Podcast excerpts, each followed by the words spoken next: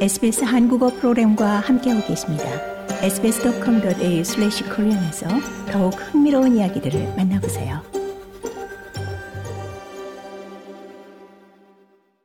홍수 피해 지역인 유고우라 마을을 방문한 연방 총리와 뉴사우스웨일즈 주총리가 추가 재난 지원금을 발표했습니다.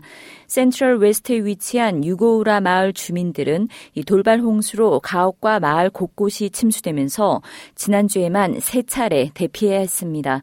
오늘 발표된 추가 재난 복구 지원금은 연방 정부와 주정부의 공동 출자로 제공됩니다. 이에 따라 최근 발생한 홍수로 피해를 입은 사업체와 비영리단체는 최대 5만 달러를 지원받을 수 있습니다. 또한 홍수 피해를 입은 가정을 위해 성인 1인당 1000달러와 아동 1인당 400달러의 일회성 지원금도 제공됩니다.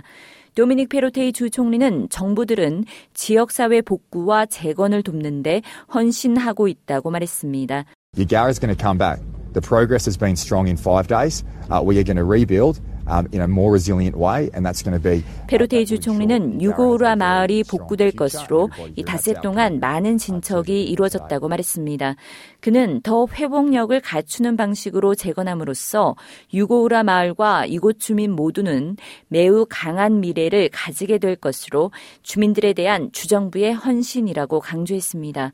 한편 100만 달러 규모의 지방정부 복구 지원금은 재난지역으로 선포된 추가 46개 카운슬 관할 구역으로 확대 지원될 예정입니다.